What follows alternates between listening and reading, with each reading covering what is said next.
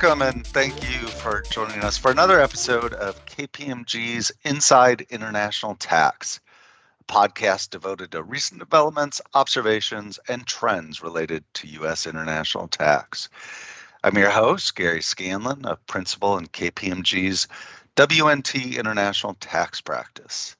It's been a few weeks since we've done an episode of this podcast. I've used this time for mostly self growth, by which I mean I've spent every waking non football watching hour studying financial statement accounting, the foundation upon which the globe rules of Pillar 2, as well as the newly enacted Corporate Alternative Minimum Tax, or CAMT, are built. The last we spoke extensively about the globe rules in an episode released in June titled A Tough Pillar to Swallow computing globe ETR for U.S. multinationals. We had promised to dedicate an episode to the M&A implications of Pillar 2.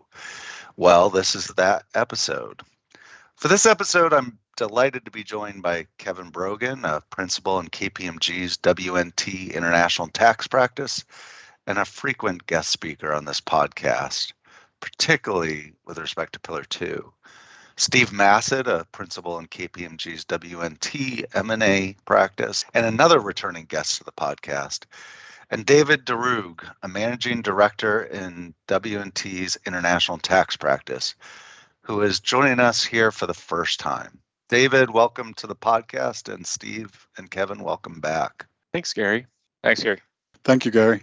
In June, when we last spoke about the globe rules, we had just received news that the EU member states had been unable to secure an agreement on an EU directive that would implement Pillar 2 by reason of the opposition from Hungary.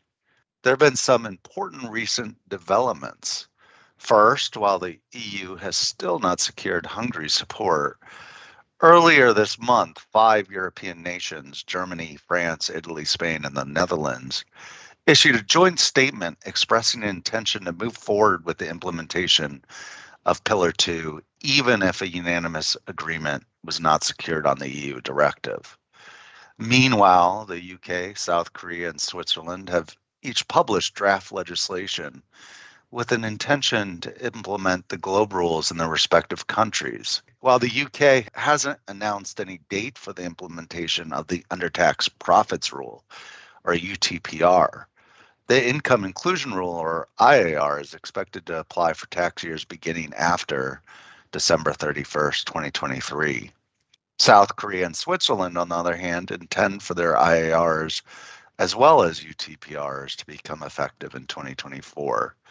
Switzerland also intends to adopt a so called qualified domestic minimum top up tax regime, or QDMTT, effective at the same time.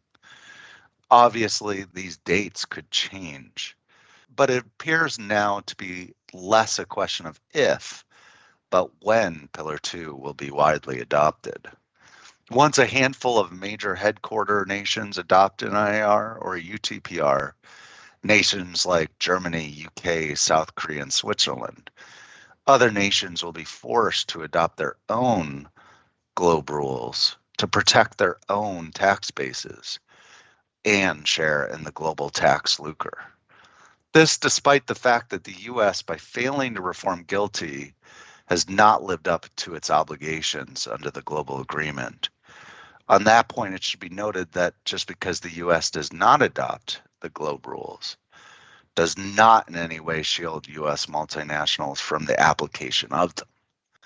On the contrary, as we've discussed at length in earlier episodes of this podcast, a U.S. parent's domestic income could be subject to the UTPR of other countries, in addition to the newly enacted CAMT.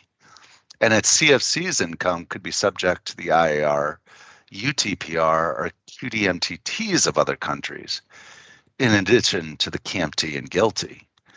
Indeed, a U.S. multinational is potentially subject to the maximum amount of minimum taxes. But while no one is going to pay a dollar, or more accurately, a euro, pound, or won, of tax under the globe rules for at least another couple of years, M&A transactions that occur today can impact the amount of Globe taxes paid in that not so distant future. In this episode, we will outline some of the M&A related rules in Globe, but with a focus on what multinationals that are potentially in scope of the Globe rules in the future should consider when engaging in M&A transactions today. Steve, let's start with you. What are the consequences of a simple taxable stock acquisition under Globe? Let's assume the US acquires a foreign target and doesn't make a 338G election. Thanks, Gary. Let's start with the consequences to the seller MNE group, which are not relevant to sales that occur before the effective date of, of Pillar 2. Seller's globe income or loss for a fiscal year is its financial accounting net income or loss for such year as adjusted by the globe rules. As relevant to the sale, globe income or loss does not include gain or loss from the disposition of an ownership interest in an entity unless the interest is a portfolio shareholding, so called excluded equity gain or loss. Portfolio shareholding is generally ownership interests in an entity that are held by an MNE group and that represent less than 10% of the vote or value of the entity. Here, seller sells all the shares in foreign target and thus the sale is not with respect to a portfolio shareholding. Accordingly, seller's gain or loss from the sale is excluded equity gain or loss and is not taken into account by seller in computing its globe income or loss for the fiscal year of the sale. Further, because seller's gain or loss from the sale is not taken into account for globe purposes, any taxes imposed on seller with respect to the sale would similarly be ignored for globe purposes. Thus, the taxes would not be considered cover taxes and would not enter into the globe ETR computation. The globe treatment of gain or losses from and taxes with respect to stock sales reflects the fact that many inclusive framework jurisdictions have participation systems that do not tax stock sales. To level the playing field, Globe generally disregards the effects of stock sales, so entities subject to participation exemption systems do not have artificially low ETRs in fiscal years of stock dispositions. Of course, the U.S. doesn't exempt stock sales from tax, thus, if seller were a domestic entity, its Globe ETR would not reflect the fact that it likely paid taxes on the sale of foreign target at a rate that was greater than the Globe minimum rate. So, what does this mean? Well, not a whole lot if the seller MNE group has a U.S. ETR that is otherwise greater than 15%. However, if the seller MNE group has a U.S. ETR less than 15%, the group cannot use the taxes paid on the sale of the foreign target to offset its low tax U.S. income. Now let's switch to the consequences to the buyer MNE group, which are relevant for all sales, even those that occur before the globe rules are effective. So in general, foreign target joins the buyer MNE group with a basis in its assets for globe purposes equal to the historical carrying value of its assets for book purposes. In this regard, it is important to note that the globe basis of foreign targets assets generally are not increased to reflect buyer's purchase accounting and push down adjustments. This aspect of the globe rules is key because once globe is effective, the prohibition on purchase accounting and push down adjustments will apply to all constituent entities regardless of when the entities were acquired. Thus, current book basis attributable to historical purchase accounting and push down adjustments will generally be ignored for globe purposes. There's one exception to this general rule. Specifically, foreign target can determine the globe basis of its assets using purchase accounting and push down adjustments if the sale occurred before December 1st, 2021. The financial accounting standard of the buyer MNE group's ultimate parent entity allows for push down adjustments to be made in foreign targets assets and liabilities in its separate accounts. And the buyer MNE group does not have sufficient records to determine its financial accounting income or loss with reasonable accuracy based on the unadjusted carrying values of foreign targets assets and liabilities. Note, however, if this exception applies, any DTAs or DTLs arising from the purchase accounting must also be taken into account. Steve, does your answer change if the U.S. acquirer does make a 338G election for the foreign target? Since the Section 338G election is only a U.S. tax fiction and does not change the tax treatment of the sale in foreign targets jurisdiction, buyer's Section 338G election is largely irrelevant for globe purposes. It is worth noting that U.S. taxes paid by a U.S. seller with respect to the deemed sale of foreign targets assets that results from the election um, just like the U.S. taxes paid on capital gain with respect to foreign target, are not taken into account for globe purposes. Now, with this said, assuming foreign target is a CFC after the transaction, Buyer Section 338G election would reduce foreign targets tested income and or subpart F income in future years and thus reduce the taxes paid by foreign targets U.S. shareholders under the U.S. CFC rules, but this would just mean that more taxes would be imposed on foreign targets' income under the GLOBE rules. So, in short, some of the benefits of the 338G election for purposes of GILTI could be clawed back under under Pillar Two regime. There are provisions in the model rules that would treat stock acquisitions as asset acquisitions. Do do none of these rules apply here? Unfortunately, no. As we'll discuss in a couple minutes, these provisions only apply where there is a local country asset level transaction for the target. Here, the Section 338G election results in an asset level transaction for U.S. tax purposes. It does not affect the treatment of the sale in foreign targets jurisdiction. So we'll talk more about these deemed asset transactions shortly, but first, just to level set, if US actually acquired assets from the foreign target, what are the results?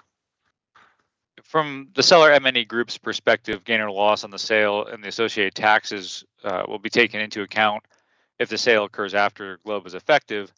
And from the buyer MNE group's perspective, buyer would take a fair market value basis in the acquired assets for Globe purposes irrespective of whether the sale is completed before or after Globe is effective. So there are very different results whether a transaction is treated as an asset acquisition or a stock acquisition for Globe. So let's talk more about the deemed asset transaction provisions we've already referred to. Steve, there are two exceptions. One is a per se exception and one is elective. Let's start with the per se one in Article 6.2.2. Sure. Article 6.2.2 is an exception that treats the transfer of a controlling interest in an entity as a transfer of the entity's assets and liabilities. This exception applies if, if two conditions are met. First, the target entity's jurisdiction treats the transfer in the same or similar manner as a transfer of assets and liabilities. Second, the target entity's jurisdiction taxes seller on target's inside asset gain. When this exception applies, the seller is treated as selling the ownership interest in the target entity, with any resulting gain or loss treated as excluded equity gain or loss. And the target entity is treated as selling its assets and liabilities to the buyer. If the transaction is deemed to be an asset sale for globe purposes, it is treated as an actual asset sale. Thus, if the transaction occurs after the globe effective date, any gain or loss and covered taxes from the transaction are taken into account by the seller MNE group. The buyer MNE group would take a fair value basis in the acquired assets for global purposes, irrespective of when the sale occurs. So, what transactions are described in this article 6.2.2? The article is, has some ambiguity in it, but you know, I think it's safe to say that sales of U.S. disregarded entities are subject to this exception, and you know it may be the case that a Section 338 H10 election, which is made with respect to U.S. companies, would be described within this article. Now, I think it is pretty clear that the article would not apply to the sale of a foreign disregarded entity, and assume because that sale is treated as a stock sale for the foreign disregarded entities um, local country tax purposes.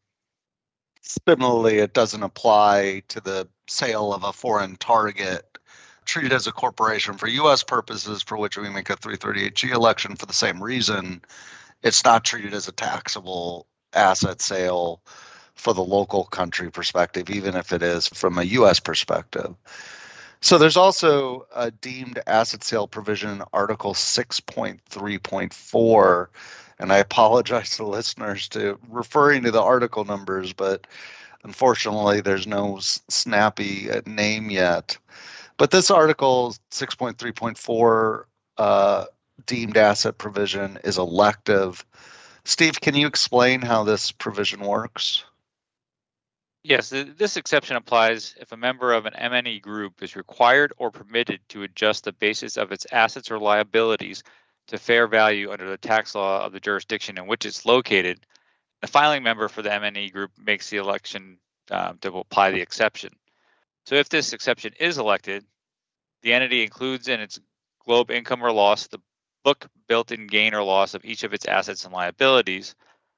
On a go forward basis, the entity determines its globe income or loss using the fair value of its assets and liabilities.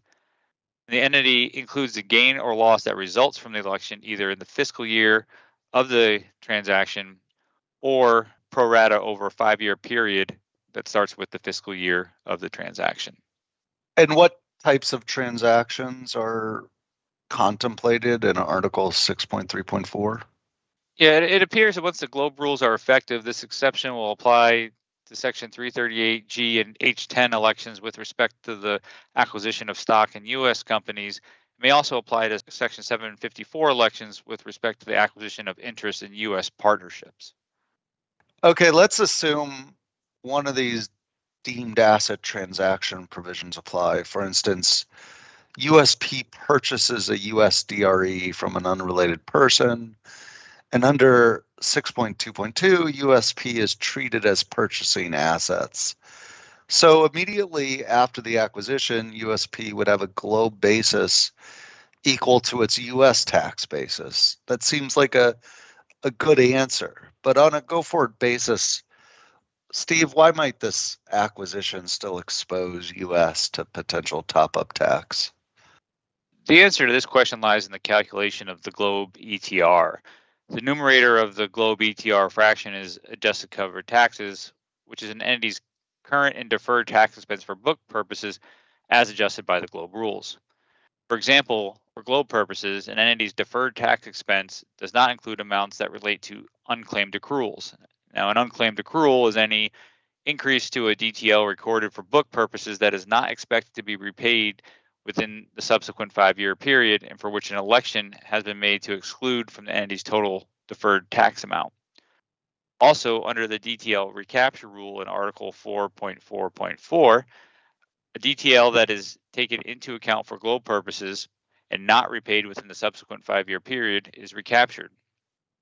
The DTL recapture rule does not apply to certain DTLs, including depreciation for tangible assets, but it does apply to amortization for intangible assets. Thus, unless accepted from the DTL recapture rules, DTLs that are not paid within the five-year time frame are disregarded for globe purposes, and thus adjusted covered taxes do not reflect the amounts of such DTLs.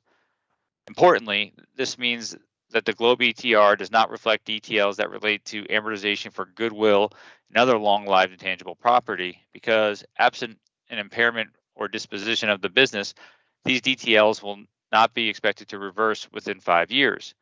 For example, the recapture of a DTL in year five could create a top up tax in that year. Alternatively, an election to not recognize the DTL for global purposes and to treat such DTL as an unclaimed accrual could then create top up tax in years one through four so importantly, and we're not going to talk about the CAMT here, and hopefully in a future episode we will. A similar issue can come up in CAMT as well due to the differences between how tax and book recover basis with respect to goodwill.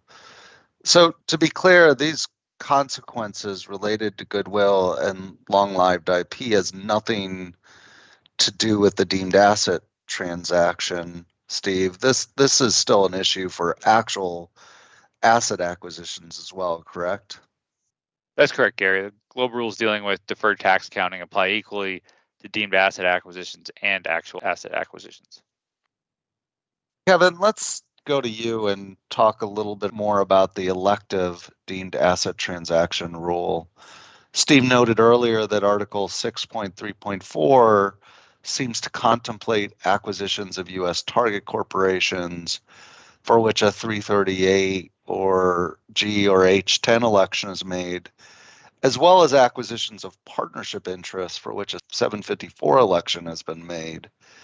The model rules are just that model rules to be adopted by countries into their local law. There are no globe rules currently in effect so if a U.S. acquirer purchases a partnership interest today, and for U.S. tax purposes, the assets of the partnership are stepped up for the benefit of the U.S. acquirer by reason of a 754 election, can the U.S. acquirer make the election under Article 6.3.4 today to obtain globe basis? And if not, do you expect that the OECD will permit such election in the future? Thanks, Gary. So I think a, a, point you made in asking your question was an important point, namely that the rules are kind of still evolving. And we'll probably see a lot more guidance as guidance is released and the implementation framework comes out. So I'm going to base my answer strictly under the the literal reading of the model rules as they are written today. In my view, as the rules are written today, no election under Article 6.3.4 can be made where a entity acquires a partnership in a Section 754 election is made or acquires a U.S. target in a 338 election is made. And that is because the precondition for getting the basis step up at the acquiring entity is that an election is made by a filing constituent entity in the year the basis adjustment occurs. And one of the prerequisites for getting that basis step up is that the constituent entity includes in its GLOBE income gain or loss on those assets. So it's sort of a they make you pay for the basis step up by making sure you include your GLOBE income in the year the event occurs. So obviously, if this transaction occurs in a year before GLOBE is effective, there's no filing constituent entity who can make that election. So as written, I don't think the rules provide for any election under 6.3.4 for an acquisition or triggering event that occurs pre-effective date. Now, I'm hopeful that we will see such an election be permitted in future guidance where there's an acquisition in the transition period. Because as you know, the consequences of not being able to make an election for a pre-effective date acquisition could be far-reaching where basis continues to be depreciated for tax purposes after the effective date but it's not clear what such an election would look like for example would would taxpayers be required to construct some sort of balance sheet where they'd show what the fair value basis would have been at the time the triggering event occurred and then adjust it downward for maybe for any intervening events such as depreciation or amortization or other such things. Just how complicated and detailed that construction would have to be. Thanks, Kevin. Another provision that taxpayers should be very much aware of today is the transition rule. Kevin, what what is the transition rule? So the transition rule is a rule that is contained in Article 9.1.3 and what seems to be behind it is that if a taxpayer engaged in an intercompany sale of assets other than inventory, inventory is accepted because intercompany transfers of inventory are considered routine. But if it if a taxpayer takes part in an intercompany sale of other assets after November 30th, 2021, and prior to the effective date of the GLOBE rules, it almost, without saying so, deems an impermissible purpose where the group is trying to step up the basis in an asset so that they'll get an increased deferred tax asset for future amortization for the basis step up that occurs under the local tax jurisdiction, or such that the gain or loss is outside of the globe system. So, what Article 9.1.3 does is says if you partake in an intercompany transfer of non inventory property after November 30th, 2021, then the acquiring entity has to take a carryover basis. And even though you likely get stepped up tax basis in the acquiring entity's jurisdiction, you cannot create a deferred tax asset equal to the difference between that stepped up local basis and the carryover globe basis. And that's important because that can have the effect of making an acquiring entity's ETR calculation look artificially low. And here's why. Well, you'd expect the acquiring entity to get stepped up basis, meaning it would have increased amortization deductions on its tax return. So, what that's going to lead to is a lower current tax expense. Now, the globe base, since you don't get to step up your basis for globe purposes, isn't going to reflect any amortization for the stepped up basis in the assets.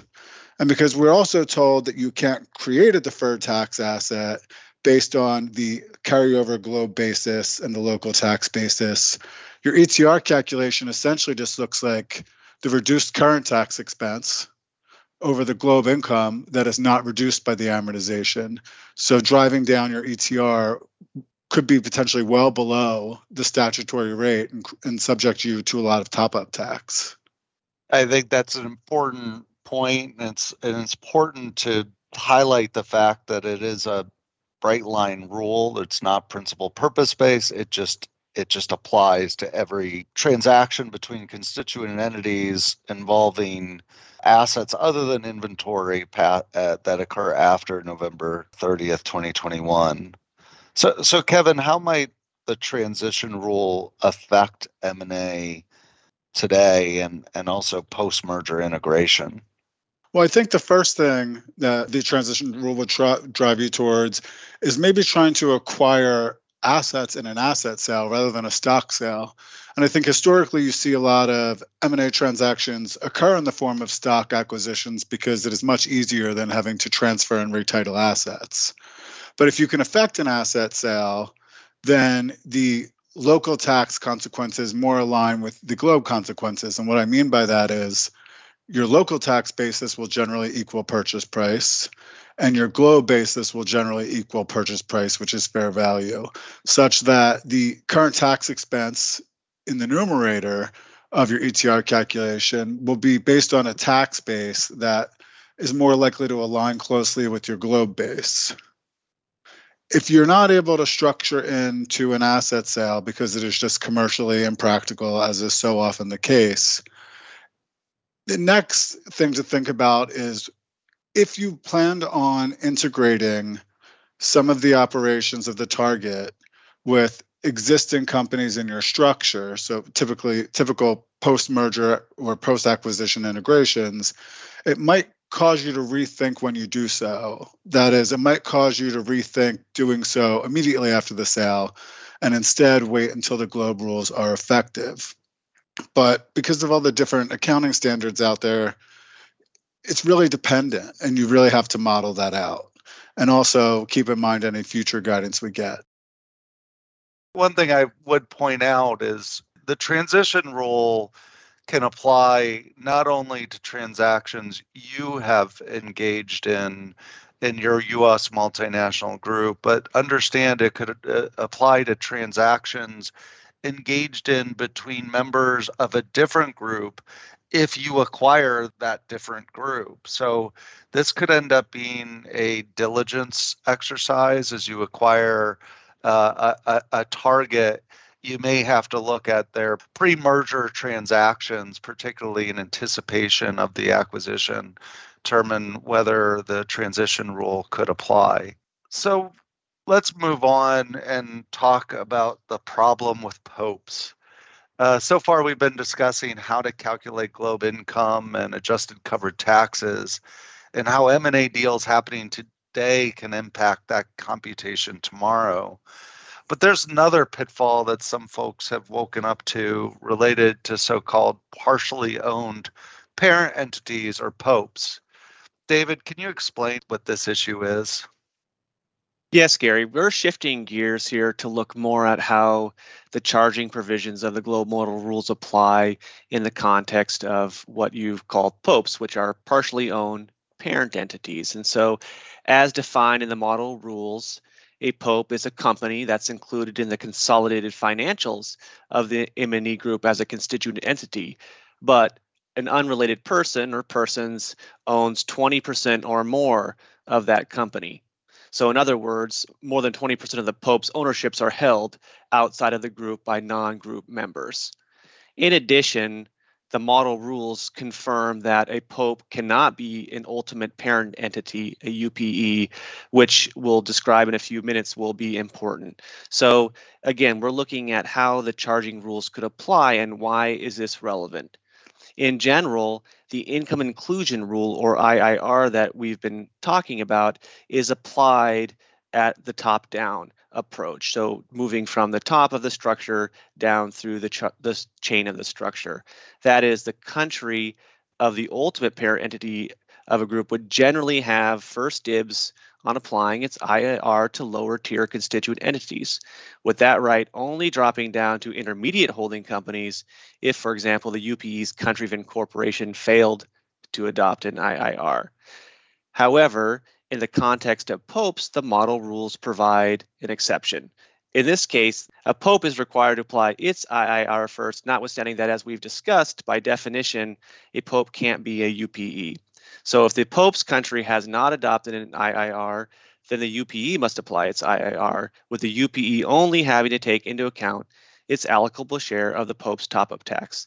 The theory behind this dropping down method for purposes of determining where the top up tax should be collected is that where there is a pope in the system and that pope is located in a country that does have a qualifying IIR, the model rules effectively ensure that the other owners of the pope bear their proportionate share of any top up tax rather than imposing this cost on the UPE.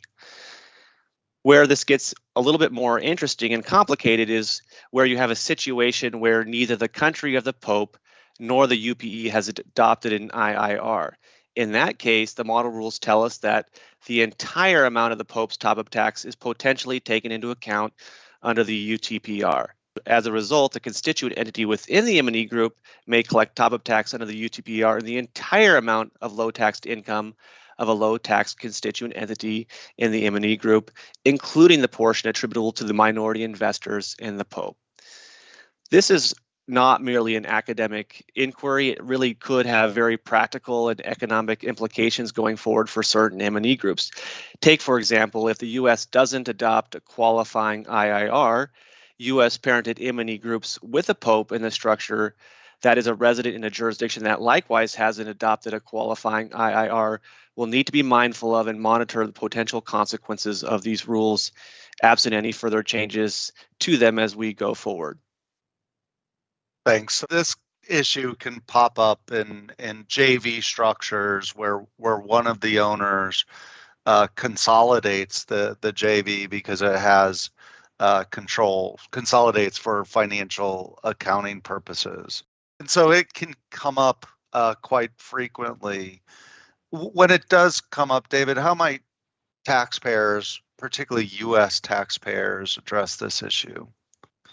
That's a great question, Gary. So, since it seems that the U.S. likely won't have a qualified IIR in the very near future, for newly formed popes, the U.S. parented MNE group might consider forming it in a jurisdiction that has or will adopt the globe rules going forward.